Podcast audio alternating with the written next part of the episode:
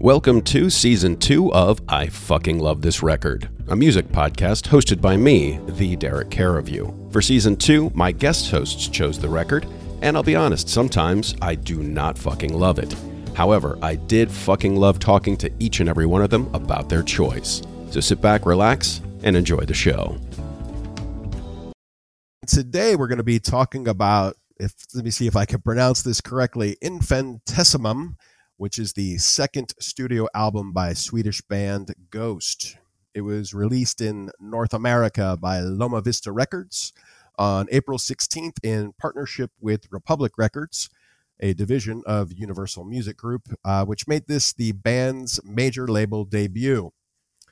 It was generally well received and won the 2014 Grammy Award for Best Hard Rock Metal Album. On the other mic today is my brother in law, Joe. He is a fellow high school metalhead. This is his choice of albums. You may remember him from season one when we talked about Sabbath Bloody Sabbath. Joe, tell the folks all about you. So, as Derek said, I am his brother in law. I live in sunny Florida.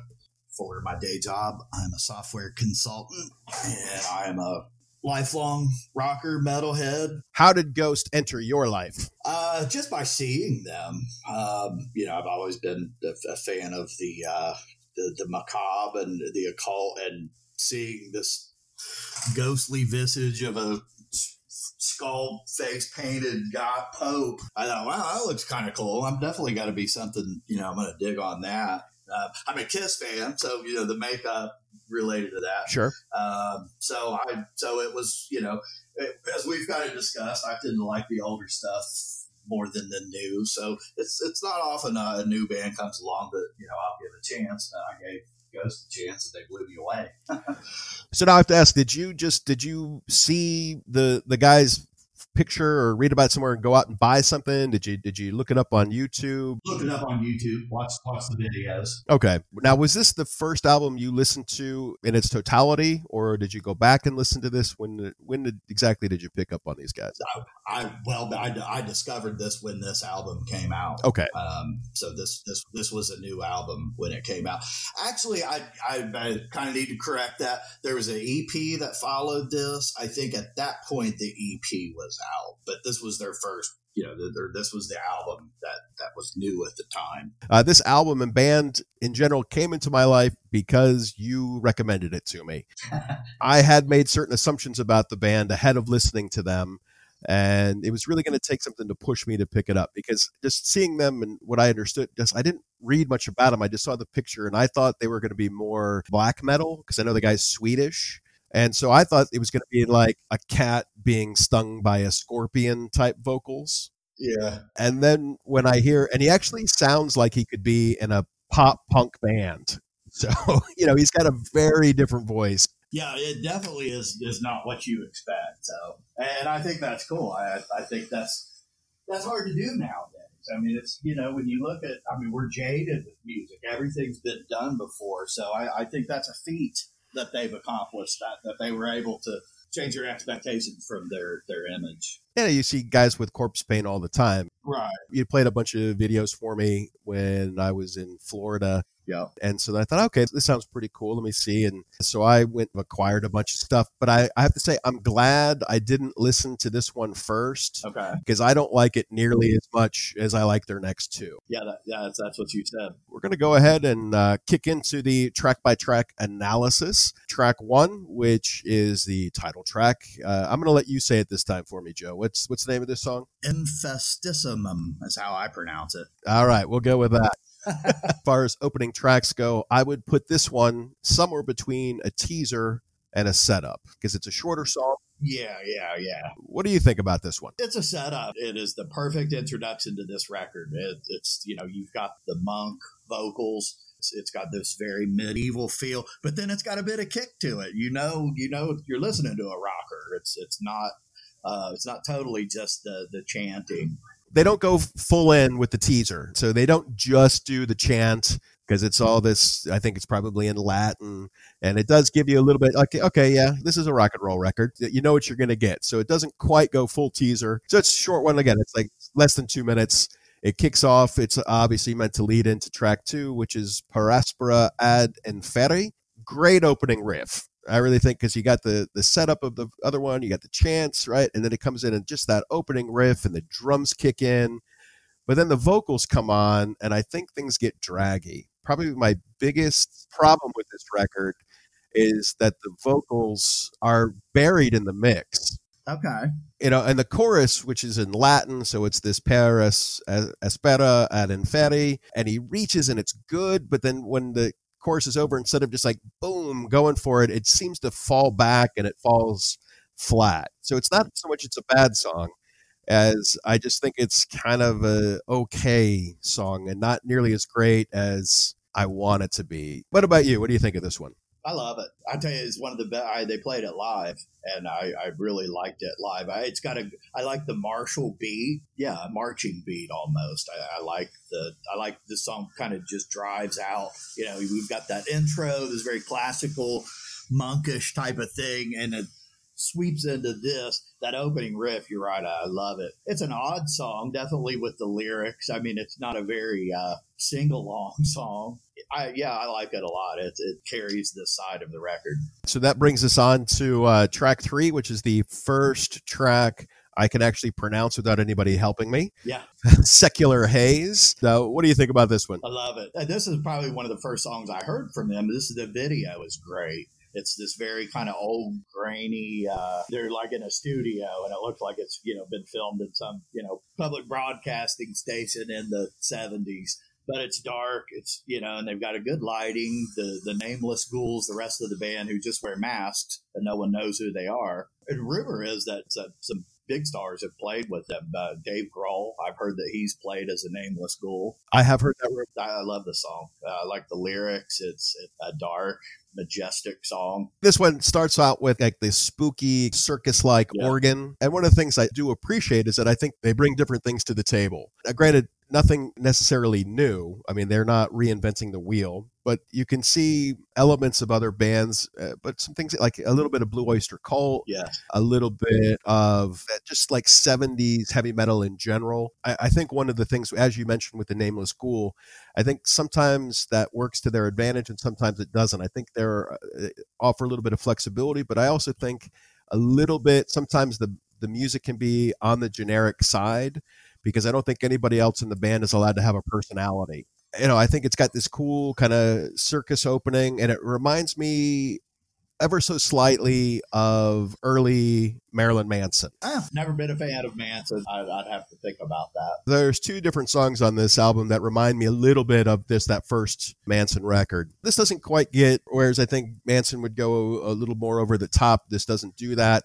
Just something about that, the, the organ and just the way it's put together, just very, very slightly. I got you. And then once again, the vocals come in and they're buried in the mix. And I think the song, just in general, is too long. Another one that's like over five minutes long. If you're going to give me a song that's that long, there better be a reason for it. And I don't think this has it. I think a good tune, and I think could have been an even better tune if it was three and a half minutes long. Okay, I see that. I, I like. I don't know. It kind of has a mystical sound to it. It's just kind of dreamy almost. Sure. You know, for whatever reason, Blue Oyster Cult, where at one point one of the bigger bands in the heavy scene in the 70s you know so i mean at one point black sabbath opened up for them. Yeah. Uh, but just never quite whereas you know a ton of bands were influenced by black sabbath. It just feels like not a ton of bands were influenced yep. by boc and so they've kind of fallen off the radar. And so i think that the elements that they bring in from that band are interesting because they're not overdone. That's a good point. It's kind of interesting you bring them up. That's a band that i've I didn't appreciate. They were in the heavy metal category, but they weren't really heavy to me. They're two radio hits.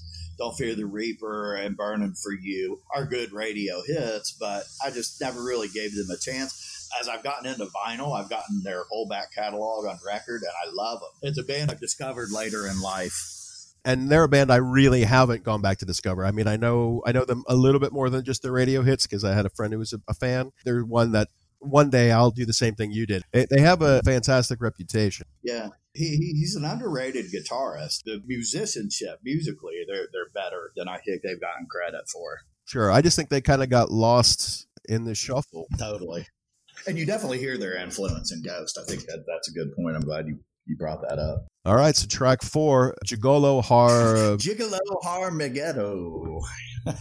I'll let you start this one. I like this song. It's not not one of my favorites. Uh, the lyrics are funny. I love the line where he says, "I'm the one that comes richly endowed." It's it's a little tongue in cheek. It's kind of a fun song. It's a little more upbeat than what we've heard so far. You know, they're doomy satanic stuff with the first part of this. So I think it, it shifts gears a little bit. Like I said, I like it. It's not one of my favorites, but it's okay. So this is one I actually it has like you said a nice rhythm. That was my first note that this one really it picks it up a little bit and I think my biggest problem with some of the previous tracks is that they just drag a bit.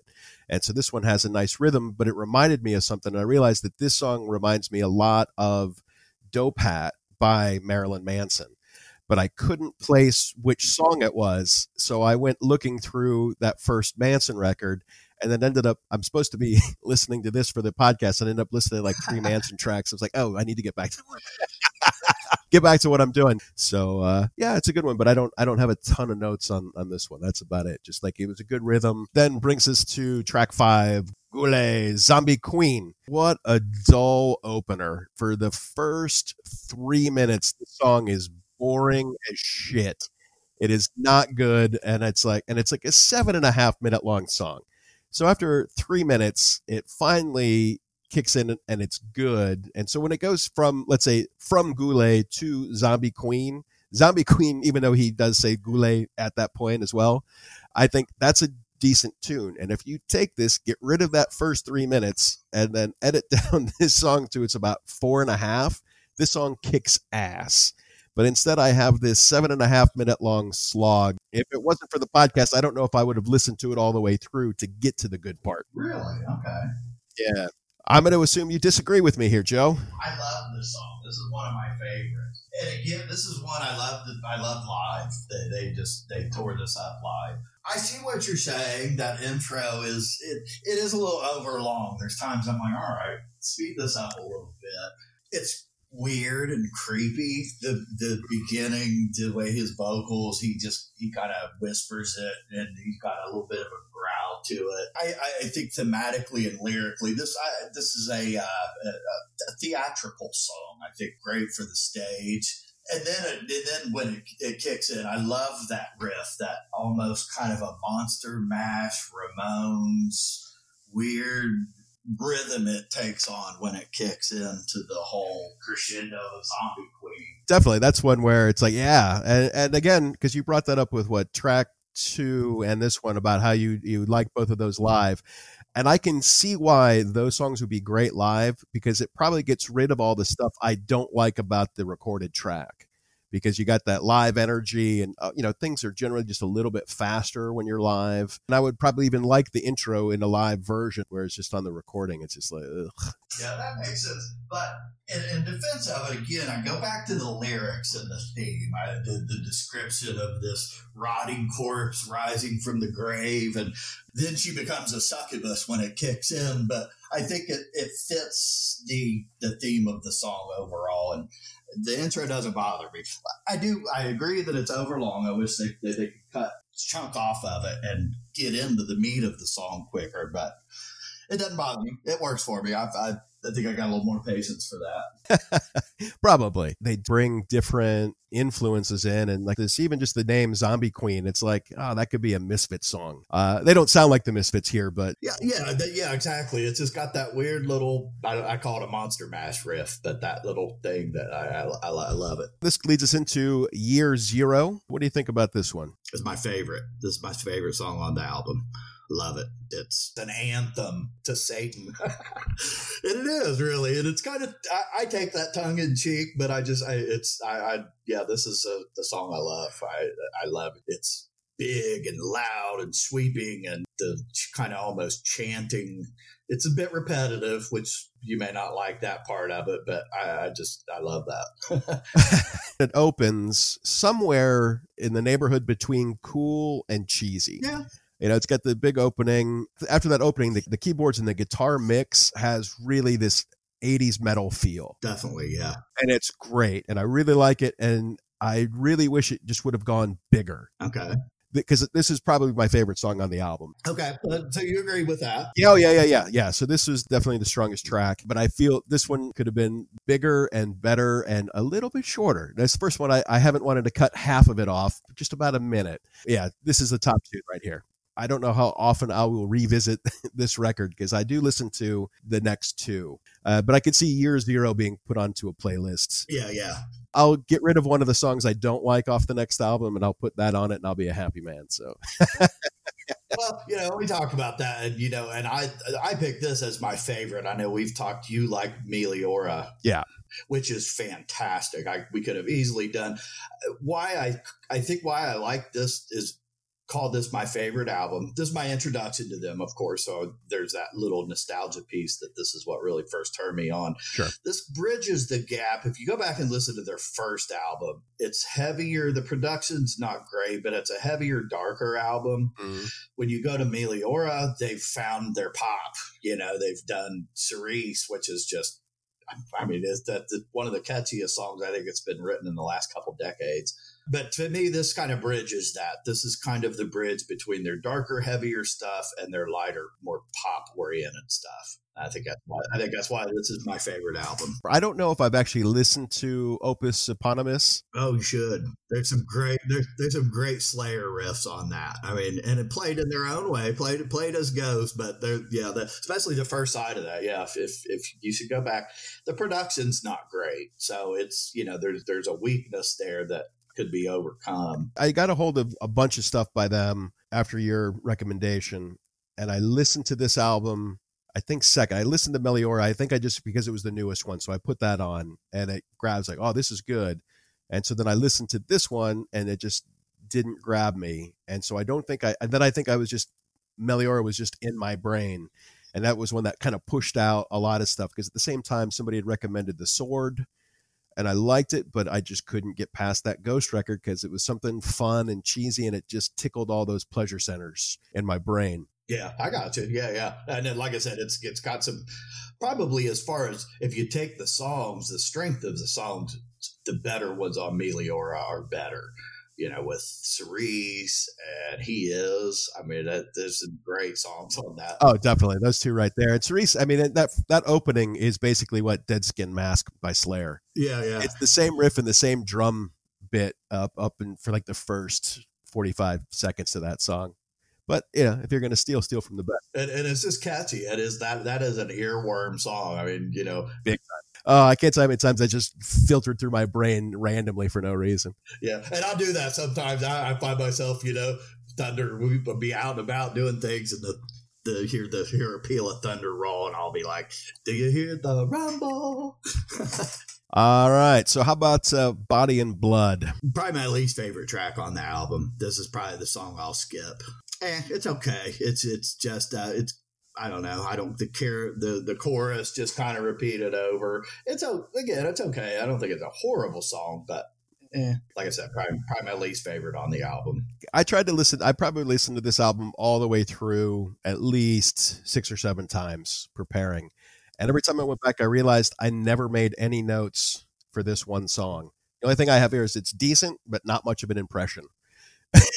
Yeah it's it's filler. It's it's it's album filler to me. You know, they play always play it live, so it must be. I see it always on their their set list, and they played it live when I saw them. So it, it must be a, you know, I don't know if I'd say a fan favorite, but but I, I don't care for it much. It's okay. It's uh, uh surprising they, they play it live. It's uh, idolatry. Again, one of the things I realized about this record, I looking at my notes, these guys know how to start a song. I have good opening. Uh, I think this one's got a bit of a boogie to it. Uh, you know, I think it's a little more peppy than some of the other stuff, but ultimately didn't do a whole lot for me. But again, they know they they know how to start a song. Yeah. I, I like it slightly better than Body and Blood. It's again probably not one of my favorite songs. It's a song I like the lyrics. Um, I think the lyrics are stronger than than the actual song itself. Okay, it, it's a little slower. By this time, you know, we've already heard Body and Blood's kind of slowed down, and this I, I think you know I like them to pick up the pace a little bit after a slow song, and it kind of continues with that. This one, a little bit of rhythm to it that that a lot of the other songs don't have, so it swings a bit. Yeah, that's true. Yeah, bit, bit kind of bit like Gigolo. but but I think that's much. I, I like Gigolo much better. Oh yeah, definitely. Uh, depth of Satan's eyes. Yeah, so I like. Yeah, this is getting back to the. I, I like this song. I like, that, that's a, this is a great sing along song. Love song to Satan. I think that's when he's at his best. This is one of my favorite tracks on the album. I don't have a lot of notes for it other than that. Like, yeah, that's what I'm talking about. You know, that's when I think puts it all together. I feel like they start strong, but there's something about the production on this one with the vocals just makes everything drag a little bit for me. But this one, this one, I think got past it. I, I really enjoyed this song. The, looking into the depths of Satan's eyes, yeah, it makes me laugh, but it's fun. Like I said, it's a fun sing along song. It makes you feel kind of wicked singing these songs. You know, you exactly. I think, and that's kind of the point. If this album would have come out in, let's say, like 1988, God, we would have loved these guys. Oh, holy shit! They would never have played live, you know. And it goes back to what you know, and I mentioned in in the, the previous podcast we did on uh, Black Sabbath that I come from a religious background and was kind of introduced to music through the church this is kind of the fulfillment of that. This is like that tongue in cheek. Okay, we are we're now at a place in history we can embrace this and laugh at it and kind of revel in it almost. Definitely, this is the end result of everything that all the the religious folks hated in the '80s. So it's been it's fun. Exactly. Okay, and then the final track, "Monstrance Clock." I like this song a lot. You know, it's, it's this is always their closer um, live. Uh, it's a weird song. It's not. I think it's got a strange groove to it. It's I, there's nothing I can compare it to. I can't. I there's this is while there's they definitely wear their influences on their sleeves. This is one of those songs that is totally ghost to me. Okay, I can see what you're saying there. I think this one is just it's muddled. It starts okay and it starts to build, and so then it, I think this is one that gave me some hope Uh, and then it just doesn't go anywhere for me. And I think that's the problem. It's like it starts to build, and then it's like, eh, all right. My biggest problem with this album ultimately is just that where the vocals are in the mix, takes away from the hooks. Right, and you you've said that through a lot of these songs, and I kind of know what you mean. Do you think it's a production thing? Do you think that they just don't? They haven't brought the vocals out on the recording that it's that it's present enough, or do you think it's in the songwriting where they've just made the, the vocals just flow with the rest of the song and, and not really try to bring it out? I think it's a combination of the two. Okay. I, I think the guy is is a strong songwriter and you can see that in the openings. There's some great opening riffs. There's some great opening uh, stuff throughout this whole album. Like if you just played me the first 30 seconds of every re- of every song except for Ghuleh, I'd be like, fuck yeah. Uh, and then I think because the vocals aren't there, that it lacks the hooks and that's just what it comes down to is that the first the first time I listened to this record, it was just sort of it was like being in the shower. It just went right over me, okay. and nothing brought me back. There was nothing like yeah, because I mean that's the thing with Meliora is that there was something that they got those earworms. I'm not a pop music fan, you know. I've I've always been kind of I like heavy stuff or I like folky stuff and sad stuff, and you know I'll listen to you know Leonard Cohen even when I'm in the best mood. So it's not like I need you know these big pop hooks, but I think that's what makes these guys work for me is when they have those big pop hooks hidden inside of this metal framework and this this goofy overblown satanism. Yeah yeah. When this guy is on his hooks are great. And i've seen i don't know if you've ever seen any of these things on youtube there's the like preachers will you know they'll listen to music and they have these reaction videos. Oh yeah yeah. And there was this one it's this couple it's like a, a guy and a, and a, woman i don't think they're together but i ended up watching them watch ghost and previously they had listened to some norwegian black metal band. Okay. And they were like those guys don't scare me because you have you know you're if you're into that you're into that he goes, but Ghost scares me because they're deceptive in what they do because it feels kind of funny and goofy, but he feels that that's is where they get you. that's interesting. Yeah, yeah. So the reason I ask you that, I don't think he's a strong singer.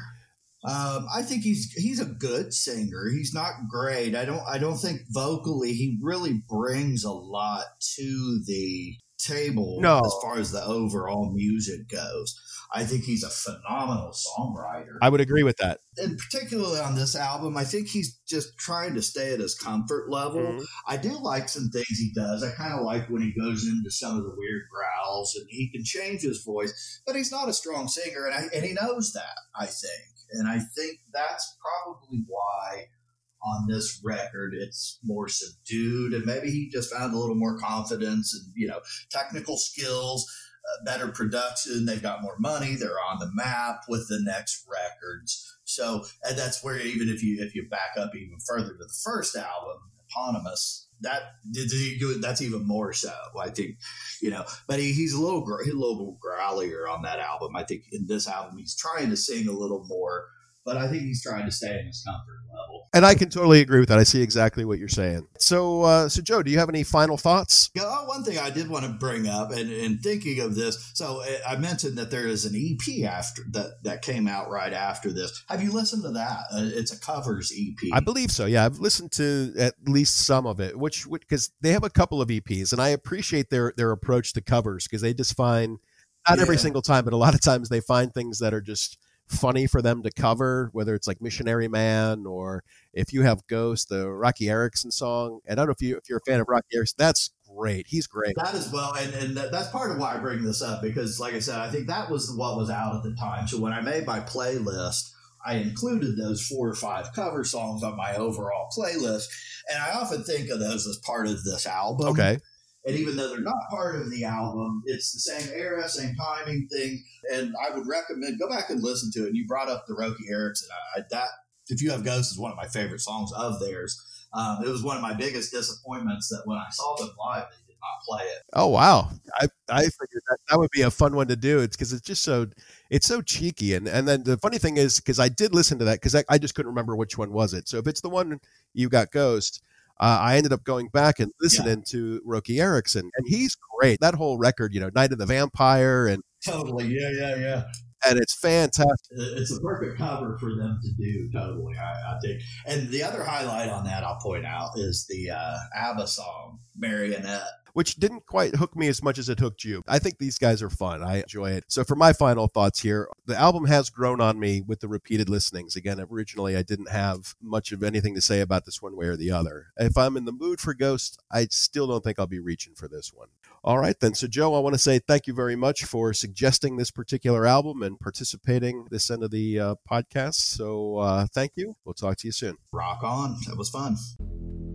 Thank you for listening to I Fucking Love This Record. If you would like to co host an episode, contact me at lovethisrecord at gmail.com. This and every episode can be found on my website, lovethisrecord.com. If you would like to follow us on Facebook, it's Love This Record, Twitter, and Instagram, Love This Record 1. Music provided by The Ashes of Grissom, and thanks as always to original patron Mark Evers. Please remember to subscribe, like, and review, and we'll see you next time.